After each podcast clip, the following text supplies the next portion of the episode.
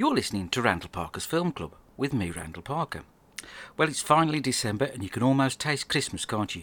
So far on my Paw Patrol chocolate advent calendar, I've had a snowman, a present, a sledge, holly wreath, and something that looks a bit like a penguin. I have to admit the chocolate does taste a bit like shit, but it always does though, doesn't it? On today's podcast, as usual, we'll be reviewing two films. One from the list of greatest films of all time, a film from 2004 called Eternal Sunshine of the Spotless Mind, and another one requested by a listener from 2003 called Freaky Friday. Uh, we'll read a few of your emails out, and along the way, we'll have a couple of your usual treats. Now, normally, I would record this on a Sunday morning and bunk it online so you lot can listen on a Monday. Seems to work a treat. But today I'm recording this at Saturday lunchtime as tonight is Mr. White's stag do, and by all reports it should be a fucking treat. When I was talking to Janet yesterday, she told me that she laid on some class entertainment and everything us stags could want for a massive party. I did ask her if she'd got a six pack of cheese and onion Walker's Max Crisps in, and she replied, Randall darling, I haven't, but for you, I'll send one of the girls out and they can pick some up when they're getting the Viagra for your Uncle Kenny. Uh, wedding plans are well underway, and to tell you the truth, I'm quite excited about it all. I was thinking about it earlier on, and it might actually be quite nice to call Mr. White Dad, even though he ain't me proper one. I did actually go with Mum and Auntie Christine to pick up her wedding gown, and Mum tried it on, and I have to admit she looked a proper princess in it. Well, that was until she spilt beef and tomato pot noodle down the front of it, but Auntie Christine managed to get most of the stains out with a bottle of Domestos and a stiff brush. Randall Parker's Film Fact. Almost all of Brie Larson's scenes in Avengers Endgame were filmed alone in front of a green screen. The main reason being none of the other cast members wanted to be in the same room as her. Randall Parker's Film Fact. Sad little side effect of the wedding is that Mum and Mr. White will be going on a massive cruise for their honeymoon and will be away over Christmas and well into the new year. So I'm going to be stuck here all alone in my bungalow on the big day. Apparently they're going all around the Caribbean, whilst I'll be here on me Todd demolishing a tub of Cadbury's Roses sat in me pants. To tell you the truth, I'm quite looking forward to Christmas on my own. My Auntie Christine did offer to have me round for Christmas dinner, but I politely declined. I don't much fancy watching her picking bits of turkey out of Uncle Kenny's tramp beard whilst he sleeps in his wheelchair. But me on my own, it'll be a bit of an adventure, won't it? Oh, a bit of a development on the old ghost situation. Now, if you missed last week's podcast, I'm now safely ensconced. Ensconced. What a banging word. Ensconced. I'm safely ensconced in my bungalow, and every few nights I've been waking up in the middle of the night, and there's been this ghost at the bottom of my bed, just staring at me, pulling at the duvet. Now, I had a word with Big Ken, and he thought it might have been a poltergeist that wanted to bum me, called an incubus, I think he said. Now, this did put me on red alert because no one wants to run the risk of being arse raped by a naughty ghost, do they? So I got local vicar Sharon to come and exorcise the ghost on Monday morning. But basically, she just threw bits of water around the place and said a few poems, charged me 30 quid for the privilege, and fucked off. Well, that did fuck all as the ghost was back later that night. Luckily, I'd gone to bed with a big fuck off stick that I'd picked up from the park and twatted the ghost's spark out. Anyway, I turned the light on, and it's actually the old codger from next door, Joe. Right, when he came to, he explained to me that when Rita lived here, the old bird, uh, on a cold night, used to nip round, let himself in, and slip under the duvet with Rita and cuddle up. No funny business, just for company and to keep warm. Quite sweet, really, so I did what any right minded bloke could do in that situation and let him get in with me. Fucking hell, he has got cold feet, so when the temperature dips, old Joe's going to be popping round just to get in the pit. I can't see the arm. Emails. So, on to emails. Well, I'll tell you this first. Last week, it was the funeral of 87 year old internet troll Raymond Cress, and I mentioned this on my last episode. And I said, if you were up in the Leeds area, why not pop along? Well, a couple of you did. A couple of students called Liam and James, who are regular listeners to the podcast. Now, these two fellas decided to nip along to the wake and get slightly drunk and help themselves to the buffet. Now, Raymond's daughter took offence to this and challenged the two lads, who explained they were representing the podcast, and by all accounts, she went fucking apeshit. Now, all this was news to me, and I knew nothing about it until Wednesday morning, about 10 o'clock, and the coppers turned up on my doorstep wanting a word with me about the mysterious circumstances following the demise of Professor Raymond Cress on the night of the 12th of December 2021. Now, they heard that on my podcast back from the 8th of November that I had apparently said that there was a cold snap coming and I hoped Raymond Zeating would pack up and he wouldn't make it through. Well, apparently that's pretty much what happened. Apparently, old Raymond popped his clogs from carbon monoxide poisoning due to a faulty combi boiler that had recently been tampered with. Now, they haven't charged me, we're all right there, but they have told me that I'm still a suspect in this ongoing investigation and don't go too far without telling them. I did ask them if it was all right for me to slip to Walsall as I needed to get a wedding present for Mum and Mr. White, and they said that's all right. Tell you what, they got some lovely household stuff in Poundland, you know. Anyway, I've gone off the rails there, haven't Let's uh, start again. Emails. Right, so on to emails. Got a cup for you this week, so let's get cracking on. Our first email goes Dear Randall, the gang and I, down at the garage, love listening to your podcast on a Monday morning. We are fans of many film podcasts, but we seem to enjoy your podcast the most. It's nice that. There's something about the stimulating topics and entertaining reviews mixed with the smells rising from a freshly stripped combustion engine that make the experience quite magical. Just the other day, Sam started a conversation about cars in films and how, since the Fast and Furious franchise started, the car is the star ethos has been lost, and it's all over the top set pieces and stunts. Tony said he believed that the contrary was true, and the cars in the Fast and Furious franchise were the stars. Then Darius pipes up and said even though that they had tried hard to disguise it, the true story of the Fast and Furious franchise is the idea of family and belonging. Well, as you can imagine, this was like a red rag to a bull, and Tony hit Sam over the head with a torque wrench and dislodged one of Darius's testicles with a set of mole grips. But my question is this What is your favourite car in cinema? Keep up the good work, Danny Carter. Well, thanks for writing in, Danny. Hope your friends make a speedy recovery. Uh, I do love a good debate, don't you?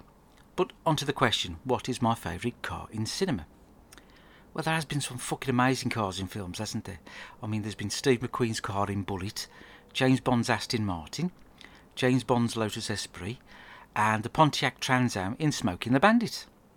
But for me, you've got to go a long way to beat Herbie from the Herbie films. He's got everything, ain't he? He's got speed, personality, and he can drive himself anywhere he wants, can't he? I mean, so you can nip down the pub, have a skinful, get in your car, drive home, and not knock a pensioner off his bike, like what local BNP councillor Eddie Britton did that time his wife ran off with a black man. So, next email goes Dear Randall, what in life is truly objective and not subjective? Many thanks, Steve Turner, Gloucester. Hmm.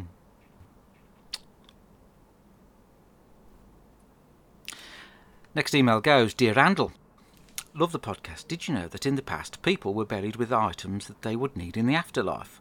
What would you want to be buried with so you could use it in the afterlife? Best wishes, Mark Baldwin.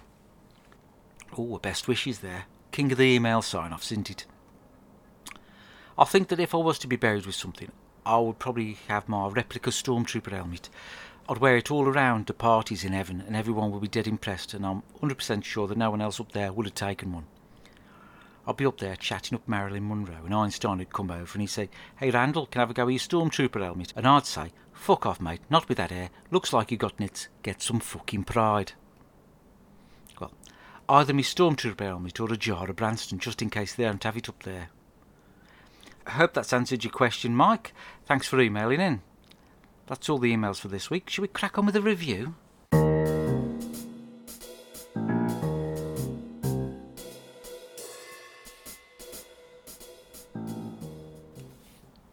Now, on to this week's classic film, and it's one from 2004, and it's directed by a bloke called Michael Gondry, and it's called Eternal Sunshine of the Spotless Mind. Bit of a mouthful that, but don't let that put you off. Now, this stars Kate Winslet, uh, of the Titanics, and everyone's third favourite comedian, Jim Carrey. Well, this is before Mr. Popper's Penguins, so this is when he had a bit of credibility still. Right, film starts with Jim Carrey, who in this is called Joel. Uh, he goes to work one day and decides, fuck this, let's bugger off to a place called Montauk for the day. Montauk, what a great name for a place. You only get names like that, you know, in America, don't you? You get Sedgley and Smethwick around it. Don't have the same ring. Anyways, he fucks off to Montauk on the train, and basically it's fucking freezing. And he's walking along the beach and freezes his tits off, and decides to knock it on the head and get the train home. Whilst he's on the train home, he meets this woman, Kate Winslet, who in this is called Clementine. And she starts to chat shit at him for some reason, and they're drawn to each other and decide to go on a midnight picnic on a frozen river, and they seem to fall in love. Now, the next thing we know, it appears to be a couple of years later, and Joel sat in his car having a bit of a cry because Clementine was fucked off and had all of her memories erased by him by a company called Lacuna. Interesting concept, that ain't it?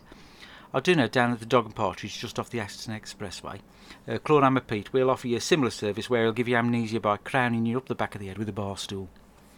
Anyway, Joel is so upset that he thinks instead of living with the upset, he'll have her erased from his memories and pops along to the company to begin the process.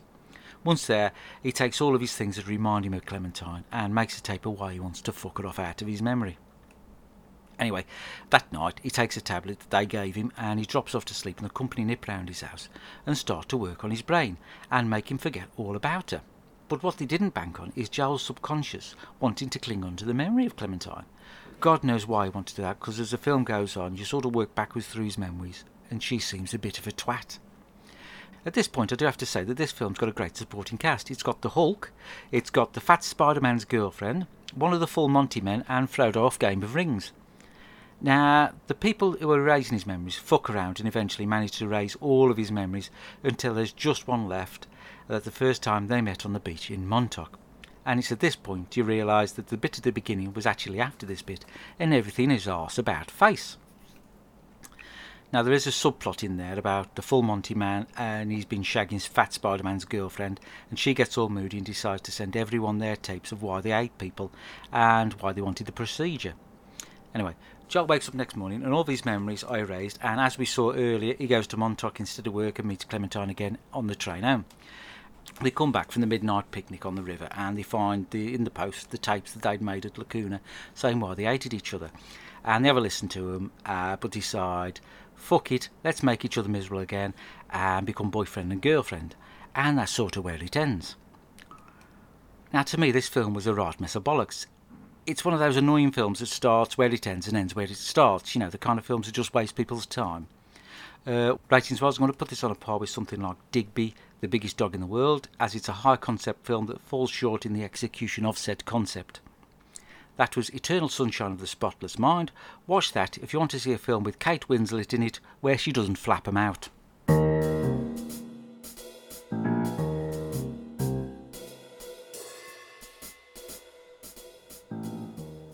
I came back in here the other morning after my trip to the library and walked on my own big fat Judith, going through my pant drawer. Uh, she said she was just putting me socks into pairs, but I'm not too sure. I had a packet of Pink Panther wafers in that drawer and they've gone along with £3.82 in change on my bedside table. She said to me that Rita, the old sort who lived here before, borrowed 20 quid off her before she died, and would I like to pay it back? And I said to her, I'll have a think about it. Quite an imposing woman is Judith. She's about five foot two and must be about 15 stone. Apparently, a couple of years ago, she went on the rampage down the precinct, and the police had to use three tranquiliser darts to bring her under control. All because the bloke in bargain booze wouldn't let her have any credit. In bed the other night, old Joe says to me that some days he's sure Judith moves his furniture around just to make him think he's losing his marbles. Now, I was down at the Chippy yesterday evening and I was having a chat with local tramp Tommy Slippers. Now, as you know, Tommy is renowned throughout the local area for wandering around town in his dressing gown and Jim Joms and pissing off the bridge that goes over the ring road. But what surprised me is that Tommy used to be head chef at the Railway Hotel in town but he was forced into an early retirement due to an incident with some uncooked kidney beans and a couple of deaths. Now, good old Tommy went off the rails, but now he's bouncing back and shall be going into partnership with chip shop owner Peter Arnold. They're going to be launching a range of crisps with flavours inspired by Tommy's life. Uh, flavours include hot pot, meat pie, roast crow, and privet hedge. I was actually privileged to try one of the flavours, the hot pot ones, and I have to say I was quite surprised that they tasted exactly like soil but I do wish them the best of luck in their venture. I did have a word with Peter Arnold, and he insists that he's 100% behind the business, and it's not just a way of him getting his hands on Tommy's compensation that he's going to be getting for getting knocked over whilst taking a shit in the middle of the road. Randall's Requests, sponsored by Janet's 24 hour party services. So, on to our second review this week, and it's one requested by a listener, a chap called Willie Stroker. It's from 2003 and it's called Freaky Friday, directed by some fella called Mark Waters. Right, so this one stars Jamie Lee Curtis and Lindsay Lohan, who, interestingly enough, was one of the twins from that fucking shit film, The Parent Trap. Now, Lindsay plays a teenage girl, and she's got a voice of someone who's been smoking 40 fags a day for about 30 years. Anyway, she's a ride moaning shit, and Jamie Lee Curtis is her mum, who is about to get remarried, and the daughter is really pissed off about this. Now, Lindsay plays in a band and she's right shit at school, and Jamie is a pain in the arse mum who's always nagging at her. So, they fuck off for this massive meal to celebrate the impending wedding at some local Chinese restaurant. Hardly the fucking Ritz, is it? Anyway, the mum and daughter have a big fuck off argument about the daughter not wanting the mum to get married. The daughter says, You're a twat and he's a twat and you've forgotten all about me dead dad. And the mum says, Look, your dad's dead and I need some cock, so stop moaning. Anyway, this little Chinese lady turns up and says, Stop arguing, you daft twat. Have a fortune cookie. Well, they eat the fortune cookie and magically they change places. Fucking hell, I don't know what was in them fortune cookies for that to happen. The only magic ingredient you get from the fortune cookies of the brown dragon is listeria. Anyway, the mum's trapped in the daughter's body and the daughter's trapped in the mum's body. Right, and at the start, the mum fucks up the daughter's life and the daughter fucks up the mum's life. And then they try to change bodies back. Eventually, they learn to respect each other and go back to the old Chinese lady, and she reverses the cookie spell, and everything comes out in the wash, whilst you just sit there hoping for death to take you. Jesus, what a pile of shit. I envied the dead dad as he wasn't around to witness this old pile of sick. Well done, pal, you got out nice and early, didn't you, eh? Wise decision. Ratings wise, I'm going to put that on a par with, I don't know, uh, getting soap in your pee hole, yeah. Uh, that was Freaky Friday. Watch that if you're looking to motivate yourself into gouging your own eyes out. Randall's Requests, sponsored by Janet's 24 hour party services. Oh, yeah, I meant to say earlier, yeah, we've had a fair bit of excitement here at Irving Methley Court, as we thought overnight that the graffiti artist Banksy had worked his magic on the side of my bungalow. Fantastic it was. It was like two islands, right, with this bridge linking them both with a fountain at the top. And we called Central News and the Express and Star. Old Joe said there was probably a satirical remark on the state of the social care in the community until Judith pointed out that it wasn't a fountain but a spunking cock and a set of bollocks. Apparently there's a gang of yobbos who are doing loads of them around town at the moment. Randall smells bullshit. So, on to the occasional section of the podcast which takes a look at something that happens in loads of films that is a total bag of bollocks. This week we're looking at investigating a noise when you're alone in the house. Now, we've seen this in films, haven't we, loads of times. Some young girl, she's home alone, hears a sound in the basement and decides, I'm going to have a quick butcher's of that. Usually in a bra and pants, and then she ends up with an axe in her forehead. Bullshit. What a load of bollocks. Everyone knows you would do one of two things if you heard a strange noise coming from the basement. One, you'd pull the duvet over your head and pretend you didn't hear it. Or, two, leg it the fuck out the house. Yes, something else. Something else that bothers me, right? If you're a couple who happen to be staying in a haunted house or cabin in the woods, never have it off. You'll be the first ones murdered, won't you? Randall smells bullshit. I was talking to Donna earlier in the week, and she seems to be under the impression that her two kids, Jackson with two X's and John Wick, all one word, are going to be page boys at Mum's wedding. Don't know where she got that impression from. I tried to broach the subject with Mum, but she was munching away through a packet of raw super noodles whilst watching Bargain Hunt, so there's no getting through to her then. I did once try to interrupt her during Bargain Hunt and spent the rest of the day in A&E getting treated for a biro in the forearm. I did ask Mr White if he'd asked the kids to be page boys, but he said that it was the first he'd heard of it.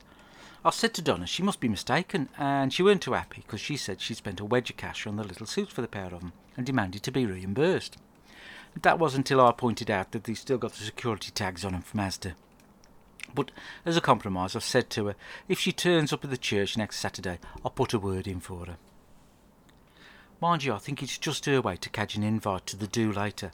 I remember at Mark Patterson's 40th a few years ago, she ran along the buffet filling as many Morrison's bags as she could before the bouncers chucked her out. Randall's Classics. So, on to Randall's Classics this week, and it's a film from 1978, and it's called The Swarm. So, what happens is, one day a bunch of naughty wasps decide, fuck it, let's go on the rampage and basically sting the fuck out of anyone we can find, whilst Michael Caine walks about half-arsed trying to kill the fuckers. It's a great way to waste an hour and a half of your time, and you can probably find it on Amazon for a couple of quid. Get it watched. Randall's Classics. The other day, I broke the news to mum about Nana Parker, and she didn't actually move to Greece but an enterist in West Bromwich. But it turns out that mum knew all about it and used to visit her on a regular basis. It's as if I was the only one who didn't know. Very odd that. Very strange. Well, thank you for listening. It's so lovely that many of you do. Uh, can't thank you enough for that. If you want to get in touch, the email as always is randallparker1971 at gmail.com. I would love to hear from you. So next week I'll be back with all the usual fun and gossip from the wedding. Uh, I'm off for a bath now. Get ready for the stag do. Ta-ra for a bit.